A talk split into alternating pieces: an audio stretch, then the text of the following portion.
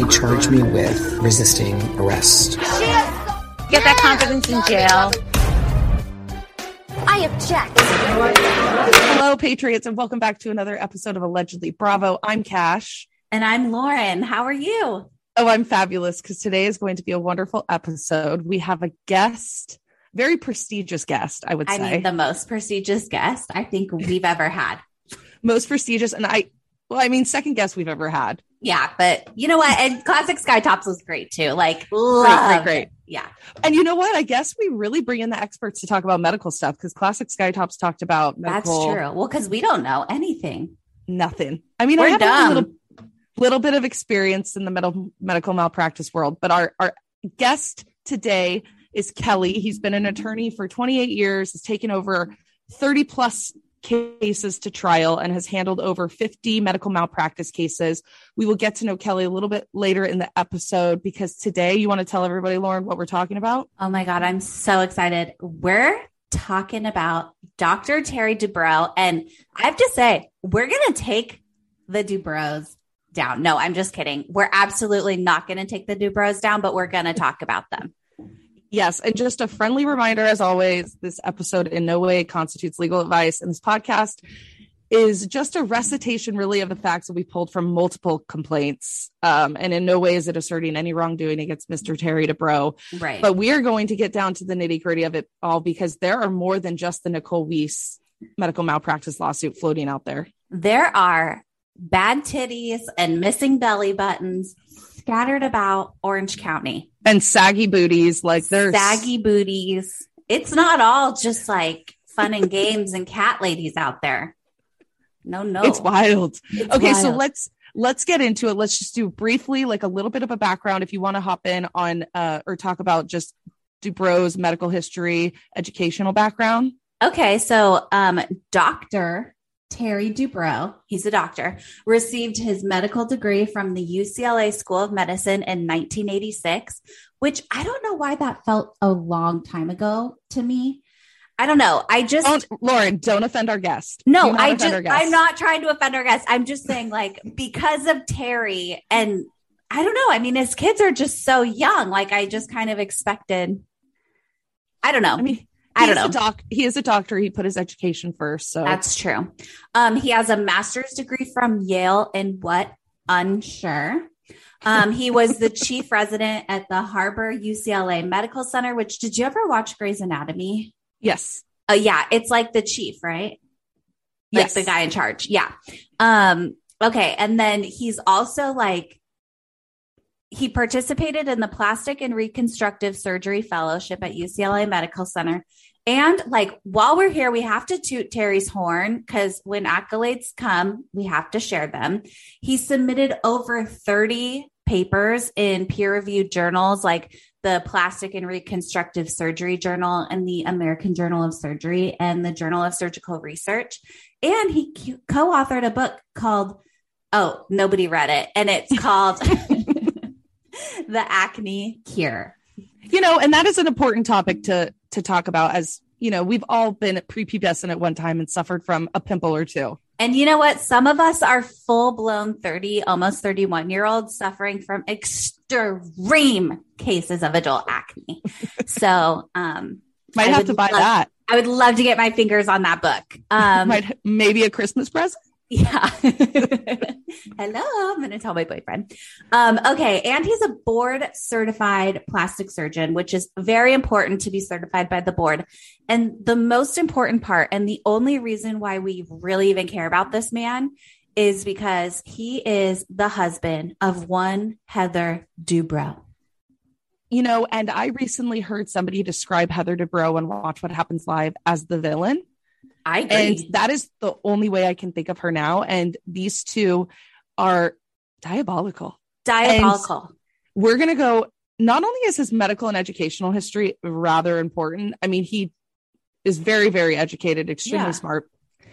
But Housewives of Orange County was not his first experience in the reality TV game. no, no, no, no, no. He participated in the Swan, which was in 2004. Do you remember how dramatic that show was? I literally watched almost all of these shows except for any of the botched, and I loved them.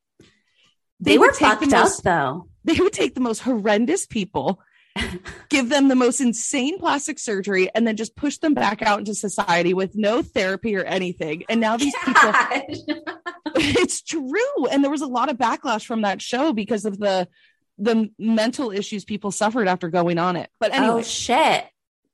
And then he was in Bridalplasty in 2010 he was in another show called good work he was in the most popular which is botched he had bo- botched post-op and botched by nature which is kind of a fucked up title I know. It's like, oh, you were born ugly. Like, okay, fuck you, Terry. Like, Here, can't we yeah. lie? you were born ugly and please come on the show and you're not going to be paid for any of it and Right. you will be made fun of and be a laughing stock Right, exactly. but you may get a new nose. Um, and then he was in License to Kill, and of course, he was on Real. Housewives of Orange County, Oh, and yeah, then he course. made he made other appearances on Dr. Phil, the Kelly Clarkson Show, and Doctors. So it's it's just something I'm really fascinated by is why was somebody that why how somebody so intelligent would then shift and join the reality TV game. you know, and uh, I'm just going to turn that right back around on us and say, like, we're very intelligent. And here we are talking shit about these people. so I don't know. Maybe drugs. I'm not sure why anyone. Definitely the same this. thing. yeah. Okay, well, let's get into it. We are going to introduce our guests. Kelly, are you there? I'm here. Hi, Kelly. Thank you for having me. Thank you for being here. Oh my gosh. Thank you for being here. I mean, really, is there this is something you can add to your resume? Mhm. You're welcome. legal legal analysis and comment commenting on things a lot of people don't care about. But you know what? Our viewers and listeners sure do. Well, as long as if the need arises, you can Photoshop a bag over my head later, we'll be fine. Where we'll you're just black out your square. Photo unavailable. Okay. censored. Okay, so before we get into the meat and potatoes of Terry Dubrow, we want to learn a little bit more about you. So, one of the most important questions, you know, we have to ask any guest is Have you ever watched an episode of Real Housewives? Like, do you know anything about it? I'm only aware that the shows exist. I've not watched them. Ooh, that's so fun. That's great. This is going to, wow. So, you don't know who Terry Dubrow is? No, the only Dubrow I ever heard of was from uh, Quiet Riot back in the You know, that's his brother. I did not know that. Yep. That's Terry Dubrow's brother. Shut up. Bible. Swear. Well, How do you you, like know that? what? There you go, Kelly. It's a quasi connection. All roads lead back to Bravo. okay, so some of you may be thinking, why the hell is Kelly here? Kelly and I were colleagues at one point. He was my mentor, my boss. And so, can you briefly describe your work history specifically as it relates to medical malpractice? Sure. I graduated law school in 1993. I bounced around in the Bay Area for a while, came up to Redding. We had a um, a partner at the time who already represented a um, a, a non for profit organization of hospitals. There are three of them in this area, so we would represent them if uh, medical malpractice claims were brought against any of them. So, we, so it would be the hospitals, not doctors or nurses or anyone like that. So we so in these particular hospitals, and this is quite common, doctors are not employees. Doctors are typically part of groups. For example, radiology group would have the radiologist that would then contract with a hospital to provide those services. Same thing you would see in the emergency room. And then, of course, if a doctor like the one you're describing simply needs a facility to do surgeries in, there would be no necessary affiliation with the facility. But on almost all cases where someone sues a doctor, they also throw in everybody else the the hospital or facility where the procedure was done who then is most likely the employer of the nurses so the nurses all fall within the representation of the hospital so i represent basically nurses and other non-physician uh, defendants So, in a case like this, where you have a, like plastic surgeons, a lot of them don't have operating rooms, correct, in their in their office spaces.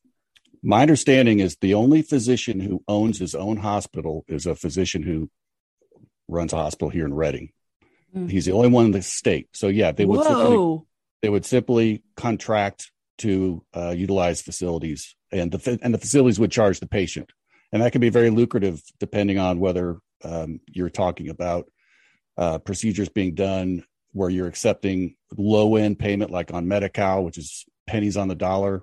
Blue Cross or a relatively good insurance company will pay you more. But if you're doing it for wealthy patients who will pay whatever you charge them, of course, that's very lucrative. And in the litigation world, oftentimes plans counsel will arrange for procedures to be done on a lien basis, meaning theoretically, if the patient, if the plaintiff succeeds in his or her lawsuit, that facility will get 100 cents on the dollar as well. But that's almost always negotiated with the plaintiff's lawyer uh, to, to a lesser number. That could be one of the smartest things anybody's ever said on this podcast. Yeah. My mind is blown. Wow. okay, so let's get in. So how many what would you say is the number you, you know, you we said that you've done over about you've handled about 50 plus cases with regards to medical malpractice. How many of those have gone to trial? How often are they settled? Yeah, most of most of all civil cases settle, but there's a complication in medical cases two complications. The first one is MICRA, which is a limitation on general damages in the state of California to 250,000, which makes a lot of them really not that lucrative for plans counsel because um, that's not a whole lot to divide, you know, take 40% of. The other complication is doctors have um, almost always have the right in, with their insurance company uh, of consent, meaning even though the money comes from the insurance company, they won't, they have to give consent before any amount will be paid. And the reason they withhold consent regularly is if, it, if there's any settlement over a certain dollar figure, that gets reported to the medical board. And then the medical board can look in on whether or not there needs to be potentially investigation for discipline, which could lead to suspension or uh, you know, pulling of their medical license. So they're very reluctant to settle cases, even if you know there's evidence in support of a of a breach of the standard of care because they don't want to be in front of the medical board, which could be very problematic for doctors. Isn't it a specific a specific mm, uh, specific number? Like it's isn't it like over eleven thousand or something 30, or thirty thousand? Thirty thousand. So that's why people generally settle for twenty nine thousand nine hundred ninety nine. Correct? If they can. If they can. Okay. Hmm. Now, not every that. not every settlement gets you you know dragged in front of the medical board, but they it's out there. They they don't like it. Wow. Okay, okay so we t- really quickly we do have a we'll have a follow up to that question later that we got from one of our followers. So we'll get into that later. Yeah. Um. Okay. So you talked about like uh kind of a little bit about their duty and their breach. So that's we're talking about kind of professional negligence here, I'm guessing, with medical malpractice. And um, can you just like kind of talk a little bit about that? Yeah. So in in normal civil litigation, let's say car crash, mm-hmm. the standard the standard is simply a reasonable person standard. Were you acting as a reasonable person? However, in the medical field, as with any professional, it's the standard's a little different where it's whether you are acting as a reasonably competent professional of like uh, type surgeon doctor nurse whatever it may be in the context of the care you provide. And the and the other challenge there is because regular jurors don't know what a doctor's supposed to do under certain circumstances the only way that you can prove that there was a breach of that applicable standard of care is through expert testimony mm. so if you have an expert that's no good and I've managed to throw one out once before. Your case goes right out the door. So uh, the plaintiffs Ooh. plaintiffs counsel have to come up with a good expert who can come in and give an opinion that that that professional did not meet their standard of care. And can you briefly talk about how expensive expert witnesses are? Well, expert expert fees uh, run the gamut, but obviously the most expensive are physicians, particularly surgeons. And then if you get into higher specialties like neurosurgeons, it's uh, through the roof. I mean, it could be ten thousand dollars an hour. I mean, oh most of them are in the most are in the thousands, and they'll have minimum hours right they require review, for research for hours. Well, like if you know two hours minimum for a deposition, they want a full day or half day to testify, which could be ten or twenty thousand dollars. They're very very expensive, but like I mentioned, you you really can't live without them. Wow. We'll be back after a quick break. Finding Ruby is the incredible true story of a 16 year old tricked by a seemingly innocent Facebook message. A message that would lead her from the protection of the mountains to the nightmare of an online trafficking den. Her first message to me was like, Hi, are you looking for a job? Ruby is hidden from the world, from everyone except her abusers. But she isn't alone. There is a team of people looking for her, and they will stop at nothing to find her. This isn't just the fight of her life, it's their fight too. Search for Finding Ruby today. That's crazy too, because you kind of said that the max that people can recover is um what did you say? Two hundred fifty thousand?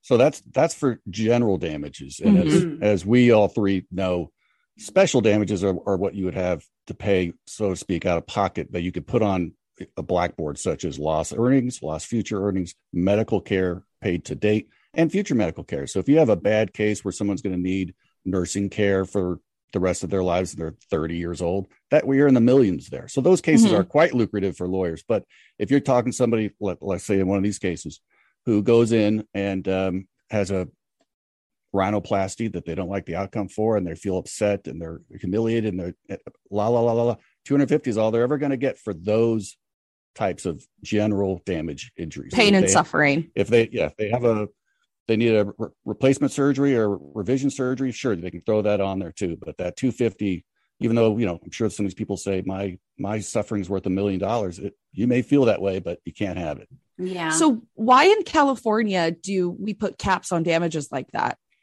Well, MICRA was passed, I think, back in the 70s. So that was a lot more money then than it is now. Mhm. And the reason is that doctors were paying uh, such high insurance premiums and the risk was so variable. Like you could have one jury in LA who would find that someone's entitled to 10 million and a jury in Placer County would, would give him 30,000 that it was, they're running doctors out of the state.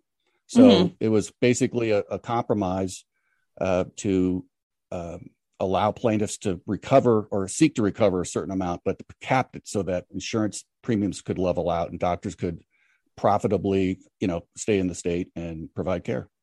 Hmm. Wow. You are just a wealth of knowledge, Kelly. I'm waiting so for I'm waiting for the, the, the cash eye roll as I forward. I'm I've sure seen- you'll get there. I, I've seen it many, many times.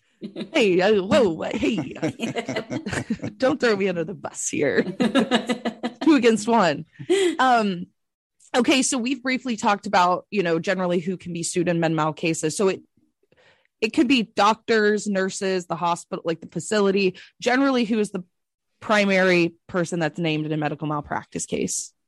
Well, it's almost certainly the physicians are the main targets, but um, let's say, for example, you have a, a catastrophic injury case where there's going to be long term uh, need for 24 hour care, and we're and someone a plaintiff's counsel can blackboard, let's say, eight million dollars or more, right? Well, the doctors almost certainly are going to have an insurance policy of a million, maybe two million max. So even if it so in in the law if you go to trial and even if you're found 1% liable uh, each defendant has at least 1% liability is jointly and severally responsible for all special damages that have to be paid. So since those types of damages are special damages you could go Mhm. in and say look uh, the doctor doesn't work for us.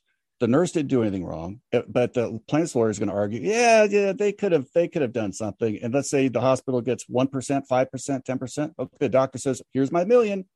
You got the other seven.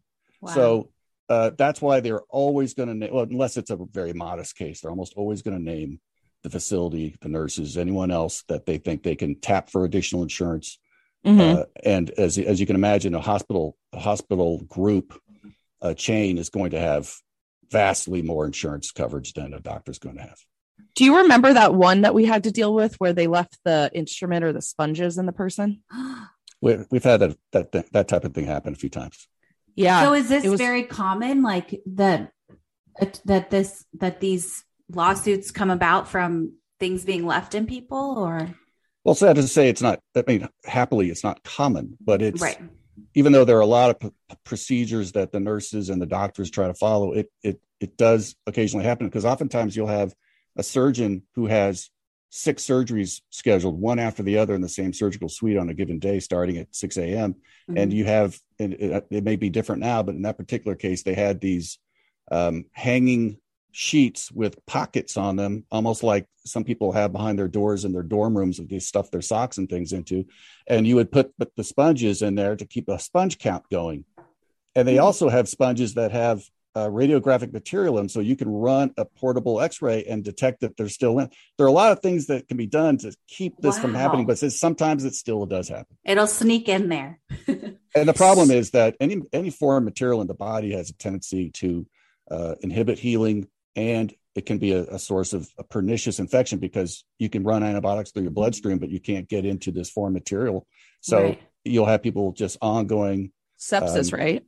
It could lead to sepsis if it gets in the bloodstream. So it, it- so inevitably, someone has to go back in there, dig the sponge out, and anytime you're anytime you're opened up, you're running the risk of complications. So it's not a good thing to have any any foreign material in the Oh body. my God. sure.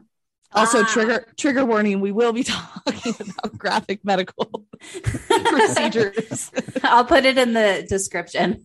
So, Kelly, in your experience, where have you seen the most, or who do you see generally being sued the most with med mal, like OBGYNs, plastic surgeons, ER doctors, regular physicians? So the, the hospitals I represent are uh, trauma center hospitals. So you, so you'll oftentimes see it in emergency rooms where they'll claim that something wasn't diagnosed in a timely fashion.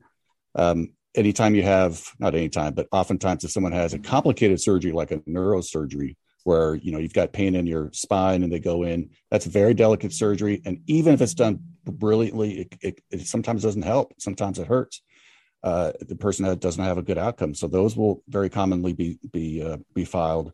Um, I haven't. I don't personally get into um, uh, traumatic uh, and catastrophic birth defect injury cases. That's a Those real, real specific specialty, and there are great, Mm. great lawyers who do almost nothing else. And there's a very aggressive plaintiffs bar that handle those cases too. So that's a real specialized kind of practice that I I don't get into.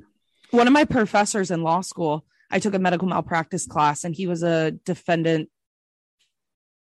He worked for a defendant's firm, but he would deal with the OBGYN stuff. Hmm. And he would have some gnarly stories. That's sad. with millions and millions and millions of dollars in terms of settlement and annuity plans, right? That they set up for victims that have suffered. What is it like a long term plan, right? Where it's a bank account that people can set up. A la Tom Girardi. Yeah. Per- particularly if you're dealing with with any any minor, they have to have a minor's compromise where a judge oversees how that settlement money is going to be handled, who's going to be handling it, what's it going to be used for. They're really strict to, to make sure that you know mom and dad don't uh, buy that Go new. RV with Yeah. baby's uh, baby's uh, uh, therapy money. Yeah. Wait, really quickly before we get into Terry Dubrow, I, Lauren just brought up Tom Girardi. Do you know who he is? We'll be back after a quick break. I'm Shannon Jimenez Sasson, a former NYPD misconduct investigator, a podcaster, and a videographer. I'm Nat W. I've been a social worker for a hot minute. Working alongside the police left us with more doubt than encouragement. Uh, we've tried in our career fields to be doers, and it still feels impossible. Is it even possible to work alongside the police and not be part of the police state? Fixing it does start with having the conversations. It's everything that you should know about the police. It's going to be a hard conversation, but it's a hard topic. Not an Arc podcast premieres Tuesday, January 17th on all streaming platforms. Uh, the name is vaguely familiar. Is that also someone who uh, has been on one of these shows? His wife is Eric, well, ex wife, soon to be ex wife, is Erika Girardi, who was on the show. But Tom Girardi is the huge plaintiff's counsel who was from um, Erin Brockovich. And he would do a lot of like the mass torts lawsuits. And he was mishandling finances and was not properly paying people out. Um, the Lion Air lawsuit, and there was that. Remember that big PG&E blow up that happened in the Bay Area? He handled that hmm um, but he was he was mismanaging his money Thievery. bad big time like big big time yeah, I don't know any of the specifics, but I have seen very famous lawyers who age and become less um, aware, perhaps of of uh, what's happening with their practices and uh, and and then sometimes there's a cascading effect where you're trying to make up for the mistake with another client with someone else's money and it, it's it's not a good situation but I am not commenting on his particular Yeah, case Of I don't course know. not. Yeah, you don't know anything. But that about it. is what the allegations are: is that it was a snowball effect. yeah. He was robbing Peter to pay Paul. Um, but obviously we're not talking about him. We're talking about Terry Dubrow. Um, so let's start talking about some titties and some belly buttons, if you don't mind. um, okay, so let's get into some of Terry Dubrow's lawsuits. And the first and really the most iconic one, and the reason why we're all here today is in 2004, allegedly Terry Dubrow botched a boob job belonging to Nicole Weiss. And it started a whole fight, and it's really why the season is so great now.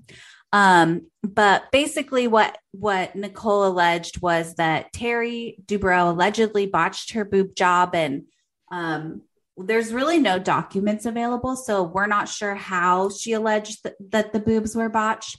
But the case ended up being dismissed. And so, my question for you, Kelly, is Is it possible that uh, this case was settled without a notice of settlement filed or before it was dismissed? Or could it have been dismissed and we and settled and the court has no notice of the settlement?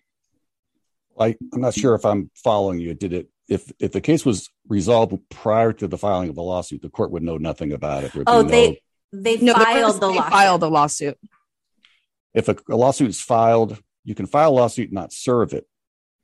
Uh, so there, a Ooh. party a party would not yet be represented officially, as far as the court's concerned. Um, if a case is filed uh, and served, and the only way then at that point for the for the court to resolve it is for it to be dismissed. Now that could be through a trial and a jury verdict, and then a dismissal, or it could be um, or a judgment, I should say, not a dismissal, or a case can settle, or the plaintiff can just dismiss it. Mm-hmm. Now, if there are discussions between counsel for the physician and any other potential defendants and the plaintiff where they agree to dismiss in exchange for um, a settlement, again, the there's you have to be very careful that you're not trying to settle in such a way that you're settling on behalf of physician an amount that has to be reported to the medical board Uh, Some- yeah. Okay. some sometimes people have tried to work around with that. For example, if the um, if the physician is part of a group, perhaps the group will be will settle without any admission of fault on anyone's behalf. Hmm. But but it's a, but if the medical board digs into that, they're going to say, well, who else here is involved except physician A? So it's it's it's always to the benefit of the parties to try to settle it. But for the doctor's perspective, he's got he or she has to be very concerned about that uh, disclosure amount. So I don't exactly know what happened in that case, but it, it could very well have been that she felt the person felt it was quote unquote botched, but couldn't get an expert who would back up that that was a breach of the standard of care and decided to drop it. so the what's been said on the show is that she basically had the surgery done by Terry Dubrow and then met with an attorney and the attorney is the one that really pushed her into filing the lawsuit. And then as it was going they eventually decided to dismiss it. And we don't know whether or not there was some type of settlement that was associated with that but there is something else that's been brought up a lot in the show. And I want your expert opinion on. They keep bringing up because there's drama because one of the other women brought this up about Nicole and everyone's just like how dare you invade her privacy that way and bring this up? It is a violation of her um her privacy. This is outrageous. Can you talk a little bit of privacy rights with filing these medical malpractice claims? Like is there an outright waiver? Is some stuff confidential? Like is it filed confidentially? First of all, I'm no expert, but I'll give you the, my two cents worth. uh, there's there's a uh, an act that was passed in California called uh, with shorthand's called HIPAA, and HIPAA requires medical providers and facilities to maintain the confidentiality of medical records. It does not apply to a a, a private person. So, for example, if um, a person who brought a who had a medical procedure done and brought a lawsuit as a result and wants to share with his or her friends or family what the circumstances are, he or she is not violating HIPAA. If, on the other hand, um, a television show goes into the hospital and asks the nurse behind the counter or an administrative person to pull the files and start sharing them, that's a big violation of HIPAA.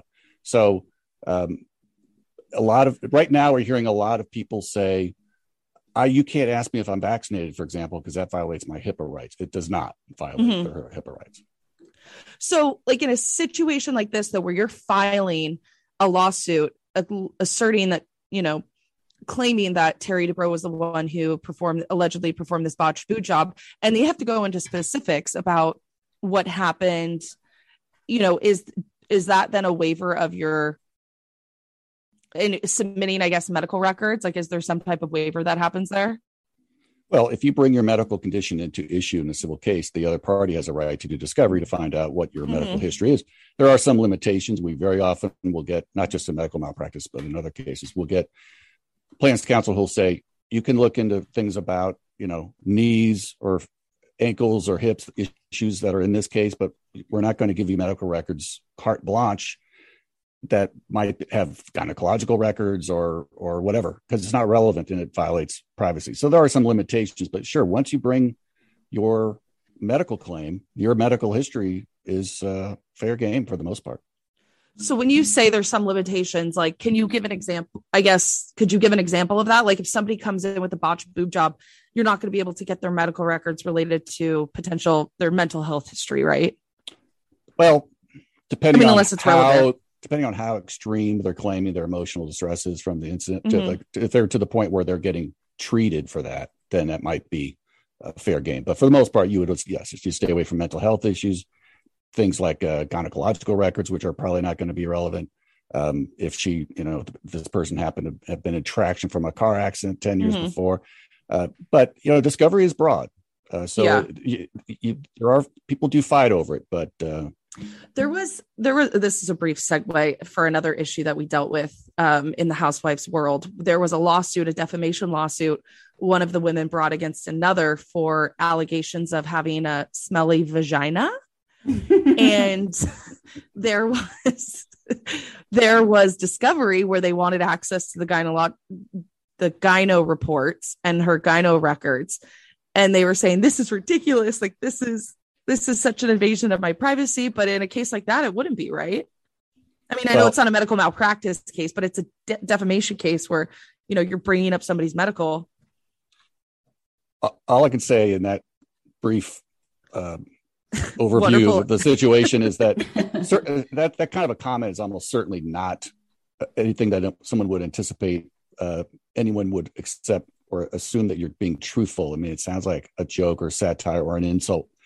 Uh, we know that um, we know that truth is a defense to slander or defamation, Yes. which is probably why they think they're justified in checking whether it is in fact true based Uh-huh. on gynecological records but I I could see a judge absolutely refusing to give those records in a case like that if there was a motion to um, for protection. We covered we covered this already on a previous episode, and I can't remember, Lauren, how did it? Was it resolved? Yeah. Um, what's her name? Uh, Brandi just said a public apology. Oh, that's right. Yeah. That's and right. it The was like that's- all this statement about like, oh my gosh, like no, it was fake. Like her, she's The great girl with the stinky vagine. yeah. Okay, But- right.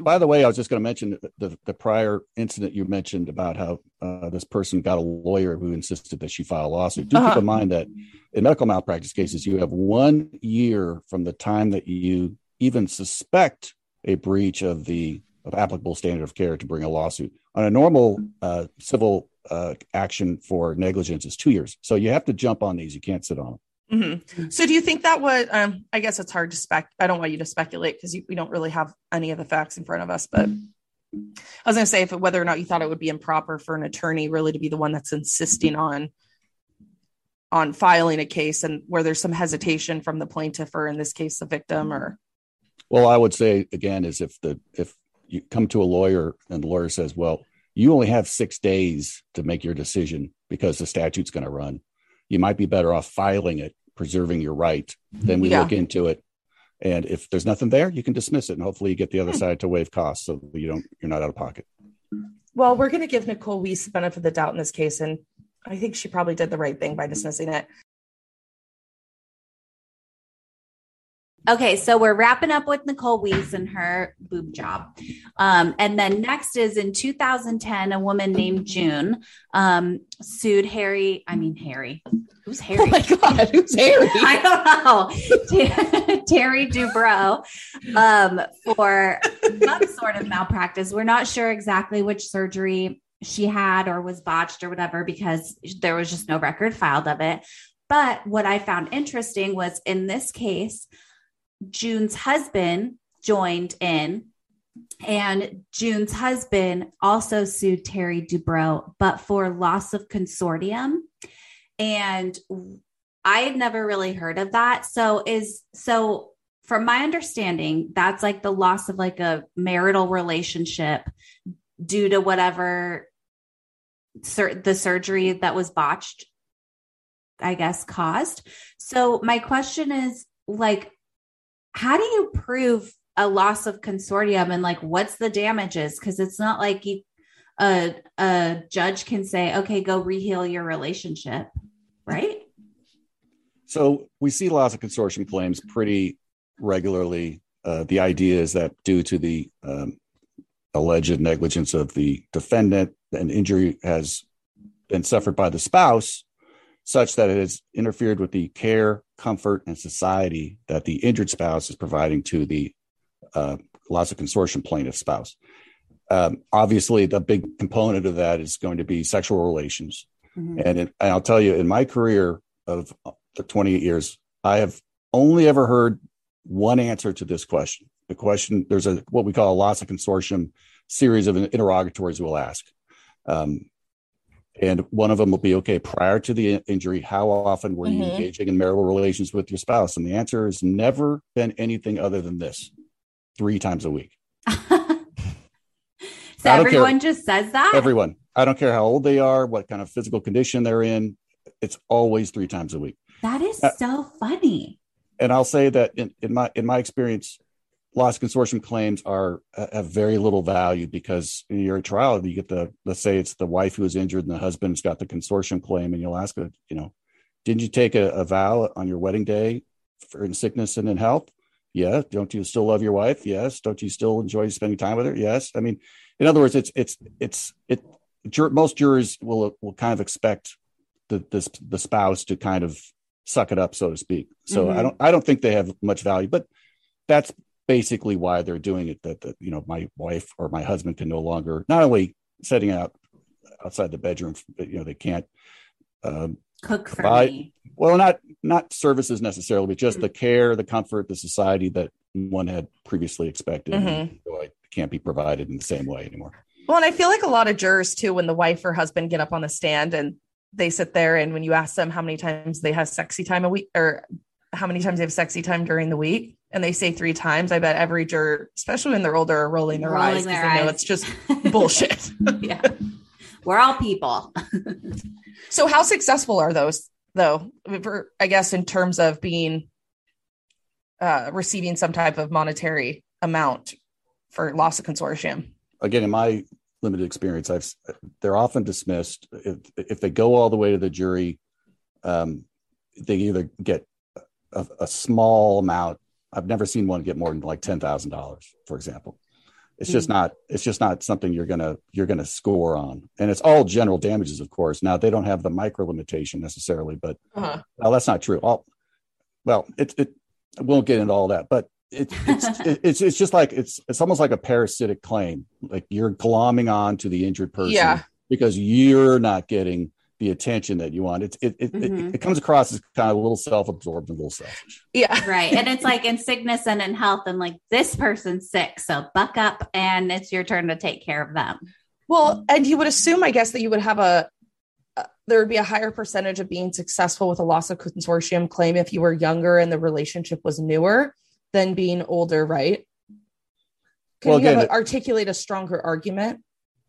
It really depends on what you're claiming the injury to you is. Like, for example, if, if I can't have sex anymore, that then yeah, you would expect a maybe a younger, more um, you know, act, active active couple might claim that, particularly one that's look that's trying to have more children. But an older couple, you can. I'm not saying older couples can't still uh, enjoy that, but you're likely more likely to to score in that type of claim if you're saying, you know, my wife she can't concentrate anymore. We don't talk anymore. Or Oh, she's that's distant. sad. Yeah, she's distant. Mhm. She's in so much pain that you know she doesn't want even you know I can't even hug her or things like that. You you, want to get out of the the, the raunchy stuff and, and make it a little Yeah. bit Mm, the Hallmark. emotional.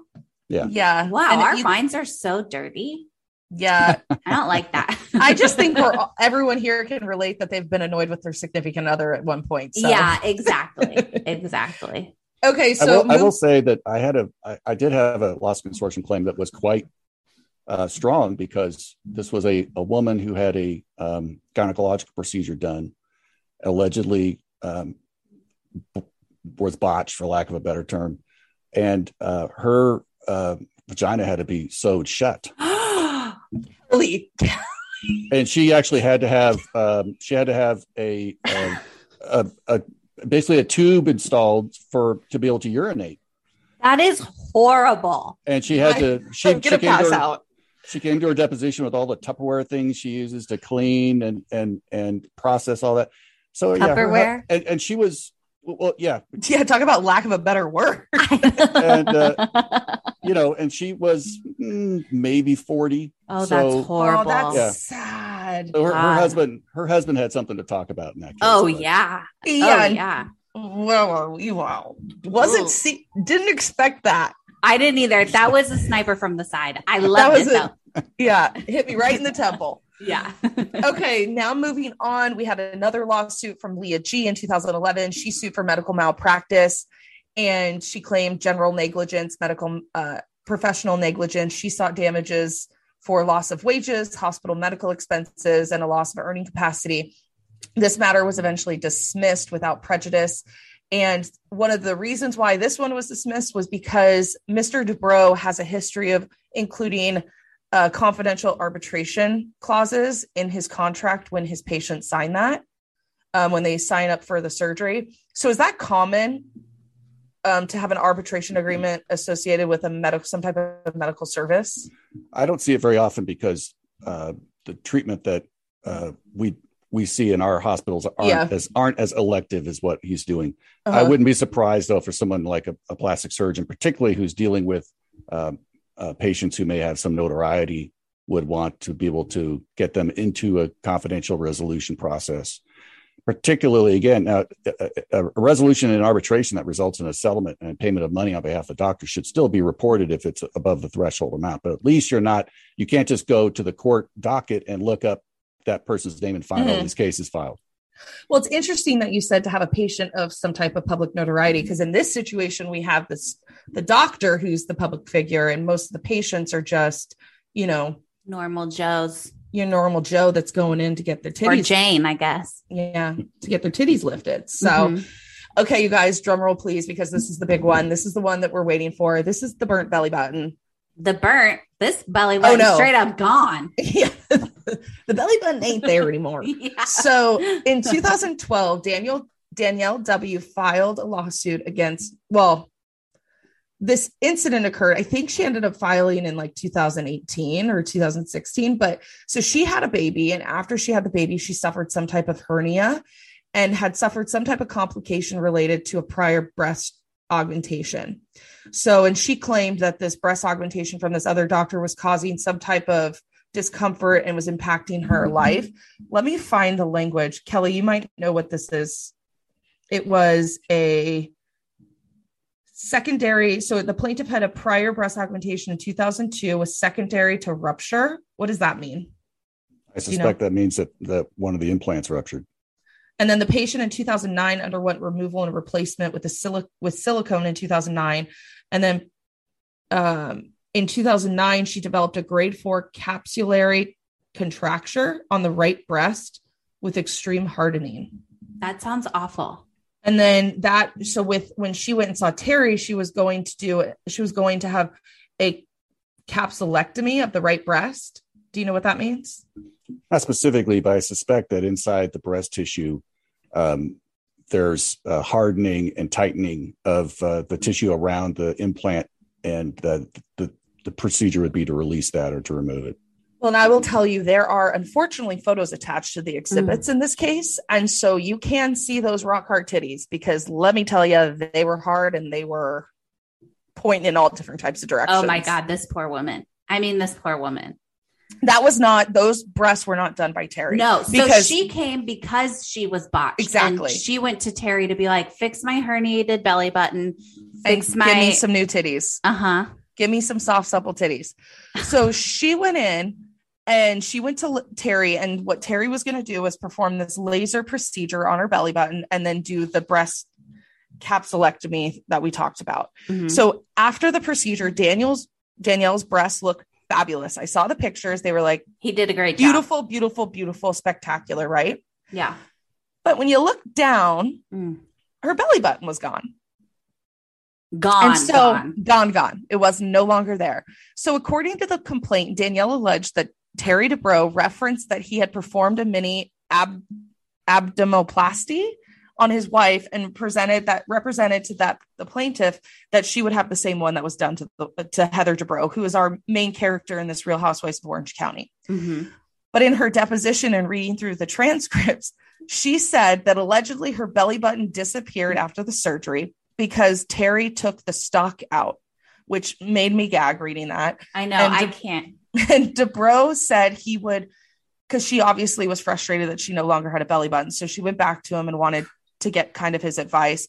And this is this is a summary of what the conversation was. I don't know if he directly said this, but Dubrow had alluded to the fact that he could attach a new belly button, but there was a risk that since he took out the stock, the blood wouldn't flow to her belly button and it would basically just be a bed a dead belly button. Like, as opposed to what though? Because my belly button doesn't do shit.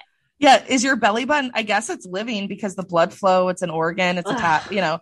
But I guess our question to you is with these with these plastic surgery cases, can somebody just simply sue and be, I guess, successful in a med mal case against a doctor because they don't like the way that they look? Like, what is the difference? Is it a subjective standard or an objective standard? So again, it's not whether how the patient looks, it's whether you can get an expert who can state to a reasonable degree of medical probability that the physician did not meet the standard of care applicable to that type of physician in the particular setting. For example, there may be circumstances where, um, because of the nature of the herniation, uh, such so much tissue has to be removed that um, that might include the the location of the of the hernia itself, which is not uncommon in that area of the abdomen, apparently. Uh, and no one could have done any better. On the other hand, you can Yeah. make an expert say, no, he should have perhaps ins- did Kept an the belly button alive. did an incision maybe two inches below that and and did the procedure so that it wouldn't impact the belly but uh it really it so it's not a- necessarily objective or subjective obviously the person's um, lack of satisfaction will r- relate to their uh, MICRA damages but the Mhm. the real real question is was the procedure itself not done properly Okay. And I think this was another case where it was dismissed and they went to arbitration Mhm. on it. Everything here that we're talking about has been settled except for the 2018 or I'm sorry, the 2020, 2020 stuff, case. which we haven't Yeah. gotten to yet. The next one, Lauren, do you want to take it on? Because this is another doozy. This one is a doozy. So in 2018, a woman named Tina claimed to have suffered from a botched boob job um, at the hands of one Dr. Dubrow, allegedly. And Tina claims that she suffered wage loss, that she incurred hospital and medical expenses. She asked for general damages, loss of earning capacity, physical and psychological damages, compensatory damages, you know, all that. And then Terry filed a cross complaint against Tina. Wow. Citing a breach of contract and an intentional infliction of emotional distress. And the doctor, Terry Dubrow, um, said that Tina understood prior to receiving any medical care and treatment that even an unstu- uh, unsubstantiated but public claim about the medical standard of uh, Dr. Dubrow's surgery would cause like an irreparable harm to Terry's medical career. Like for her to go out and say, "Oh, he botched my boobs," that would cause his um, medical career to suffer, and so he's claiming that all of this like violated the arbitration agreement, gave him emotional distress. Um, well, and then he also throws plaintiff under the bus in this case because he says, whoa, whoa, whoa, like when you came to me, you had previously undergone 10 different breast augmentations, which left you with lopsided titties. And I think she was suffering from some type of chronic back pain and was having asymmetrical kind of disfiguration with her breasts. And another thing was is so Terry Dubrow is based in Newport Beach, but he gets a lot of these people that are flying from out of state to come in and get surgeries done. And so he has a consent form that they have to sign that says, hey, look, like follow up care is probably going to be, since you live out of state, you're probably going to have to then seek follow up care from a different physician. And so he said after the after she had gotten the her breast augmentation there were no, no complications nothing. But afterwards she had developed a some type of an infection but she developed that after she had left newport and flew home. And when she got there she was treated by another physician and that physician is when that's where she developed the infection. And so he basically was like look it falls on you. It has nothing to do with me. And this is interesting because she uh, Dubrow brings up the statute of limitations because she had the surgery was in 2016, but then she started looping in her legal team in April of 2017, which you said it's a one year statute of limitations, right? Right.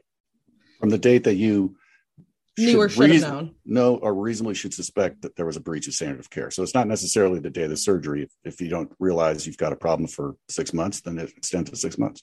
Yeah. So anyway, so at this point in April of 2017, she's aware that something's going on. She's looping in the legal team. She's emailing Dubrow. Dubrow's aware that she's kind of spiraling, but she doesn't file the lawsuit until December of 2018. So that would fall outside of this this statute of limitations, correct?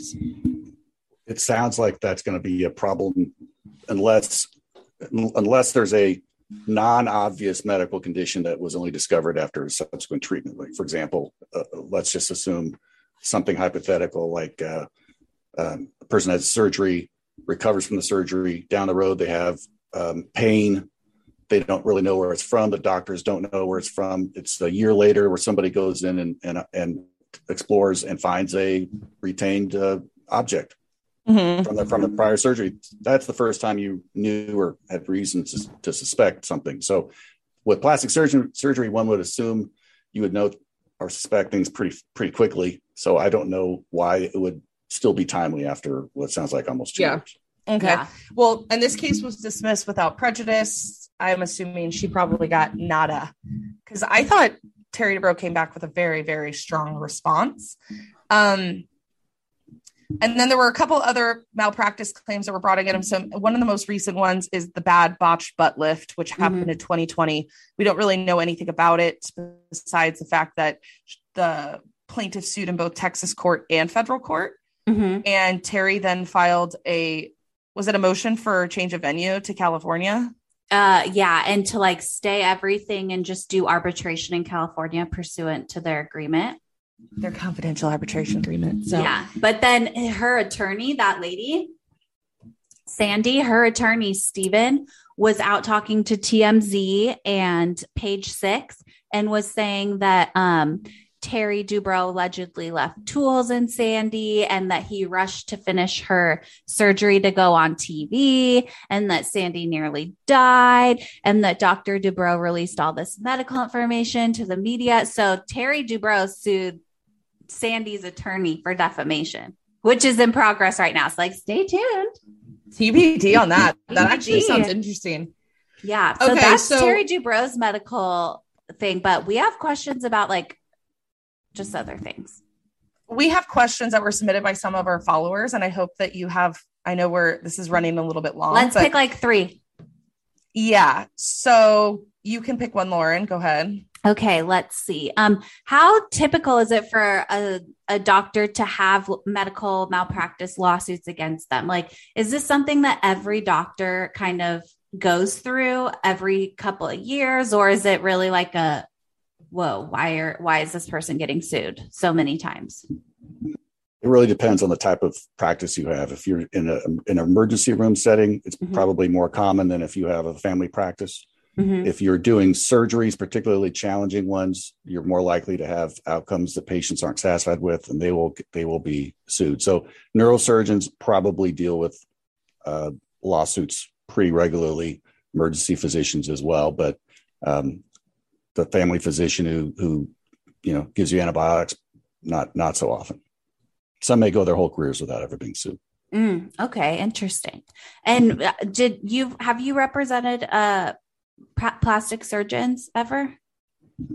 We have a matter right now. I personally have not gotten into it. I have some understanding that there was a an allegation or a series of allegations that a physician um, had a nurse working in his practice who was doing procedures kind of off the books, including uh, cement in Wow. the cheeks or whatever. And he's been Wait, wait, wait, or whatever. I mean, I don't know the specifics, but but doing plastic surgery type procedures off the books. But he was they were alleging that he knew something about and was pr- doing uh, writing scripts for these pay, these people. But I don't know more than that. It's Where do people get off? Like, uh, how do you think that that's going to go well? Because this isn't the first time I've heard that. I've there's Oh. been terrible stories out of like like Florida. tires. Yeah. The- Remember the tire fluid or the tire, the instant flat tire fixer? People were Mhm. putting that in people's cheeks and their butts and their boobs. Mm-mm. Um, Yeah, I- okay, so I oh, go want to say this had something to do with Botox, but again, I um, it's a relatively new file here, and I haven't had a chance to get into it. Wow. Well, that's a pretty crazy story. Do you have any other ridiculous stories that you've heard, like something that really shocks the conscious that you remember in terms of med mal? Uh, in terms of the the treatment provided. Yeah. Uh, well, we've had well, yeah, we had a case where a um, a patient was um, in dire need of uh, neurosurgery, and the there was a neuro, neurosurgeon on call at the hospital, but she, the surgeon, um, refused to come in because she said she was sick, and she was too sick to perform you know the necessary procedure so the patient had to be transported out of the area which took too much time and by the time the patient got to another facility there was uh, uh, nothing that could be done and you know the thought was you know it's okay if you if you sneeze on the patient as long as you save their save their life Yeah. Uh, I guess so. But uh, you know she she was she the doctor claimed that she was you know vomiting and couldn't crawl to her car and it was just so so sick but God, that's Um, horrible. yeah that was that was a bizarre one for sure That, oh, and, and then i had another one um, where it, it, it was a, a, a it was a small claims action against a nurse Oh. by a, by a fellow who claimed that after a surgical procedure um, he couldn't urinate so the order was given to do a, a a catheter. And so the nurse inserted the catheter and according to the charting everything was fine. There was nothing unusual. She might have used some lidocaine which might indicate that he was I sensitive. remember this. and i of course would be equally sensitive i'm sure. Oh yeah. and then and then years later the this fellow is, uh, is in the hospital because his wife is having a procedure and sees this nurse down the hall has a ptsd flashback starts chasing after her no. and uh, is absolutely hell-bent on suing her and and the hospital It was bad. in small claims and uh, this poor nurse didn't even remember him but Mhm. we, had, we, Right. had, we had to walk her through the whole small claims process and it was a little more dramatic than it needed to be but uh, we she prevailed but uh, it, And she was the sweetest woman. That was a weird one. That was that was a wild one. we've Do had one where- nurses? Oh, sorry. I was just going to say we, we had another one that was really an unfortunate case because um, a young woman was found um, by her boyfriend as, when he came home from work sleeping, which was a little unusual for that time of day. And um, when he couldn't rouse her, he called the sister who lived in the same apartment complex and they called 911 was telling everyone that she has seizure disorder she must have had a seizure and so they took her to the hospital in the ambulance and in the ambulance she was given um, medication anti-seizure medication which uh, knocked her out so mm-hmm. she was in the emergency room for several hours before she started showing signs that she actually had a um, unusual form of stroke and uh, it was a very severe stroke. And so now she's going to be one of these individuals who's unfortunately in a facility where she'll need 24 hour care. Oh my um, gosh. Um, but but the, the fact is you, you, just couldn't do well the allegation by the physicians and the nurse who I represent essentially is that you couldn't do a neurological evaluation with somebody who's, who's asleep. Mm-hmm. Uh, right. So there's just no way to determine what was really going on until the amount of time went by that you couldn't do the anti um, anti uh, stroke protocols. So it was you know, a really unfortunate one. This has taught me that I'm so grateful that I did not go to medical school. I mean, I literally flunked out of nursing school. I was in nursing school for two years and I just kept failing. So, God bless all of these doctors and nurses. Like, I don't know how they do it. And yet, people make mistakes and there's horrible, very yeah. unfortunate, terrible, tragic things that happen. Like, all the things we talked about today. But I really do think that almost every doctor, and I would probably put like 99% on this, like genuinely cares about their patients and is really in the business to help people and to serve people. And unfortunate things happen sometimes. Yeah. And I think Terry Dubrow is one of those. I think he's a really yeah. good doctor. And I think he just is sometimes the victim of med mal cases because of his celebrity status and like you said, mistakes happen, but mm-hmm. we'll never know. And we're never know, never know. And we just frankly, thank, I don't want to. We just want to thank Kelly for being here. And before we wrap up, we do a criminal behavior every week where we talk about something that's happened that people should really probably stop doing. Yeah. Well, stop doing and likely be arrested for. Like, for mm-hmm. example, my criminal behavior this week is I paid a lot of money to go get a massage and a facial, and it was supposed to be an hour facial, hour massage.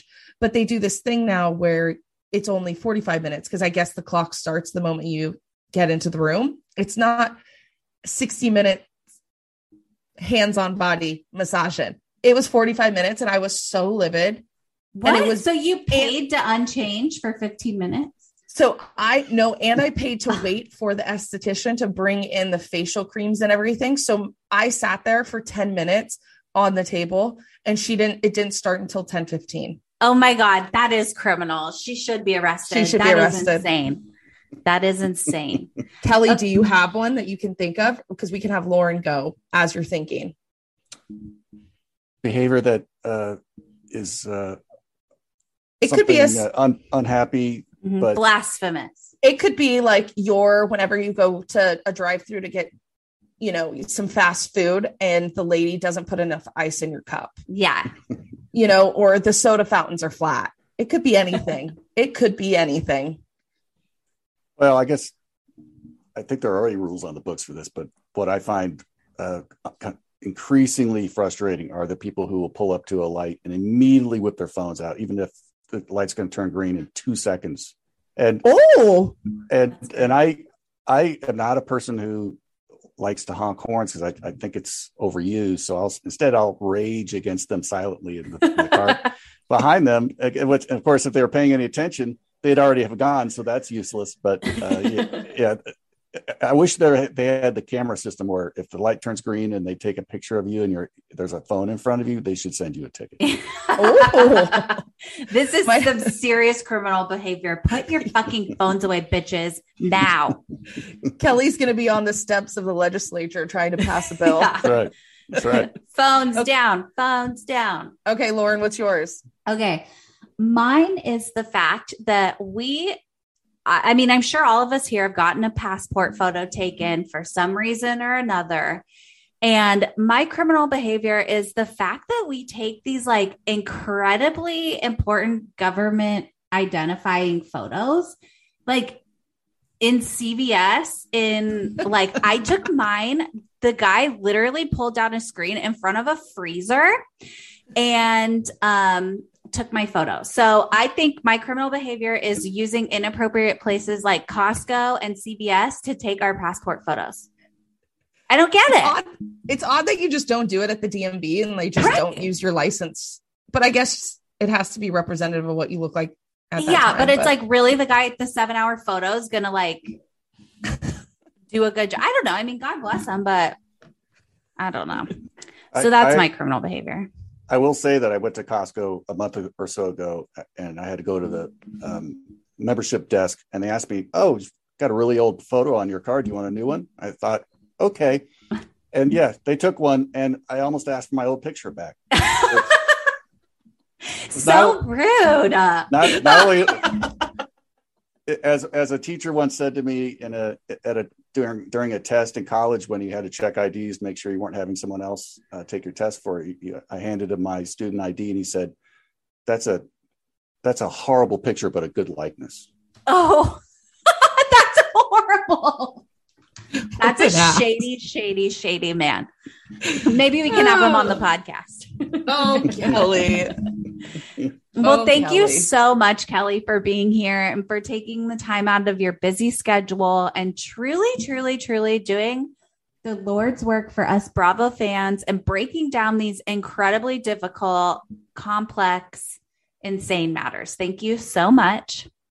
Um, You're very welcome. Wait, the most important question: Do you think that you're going to watch Housewives now? No,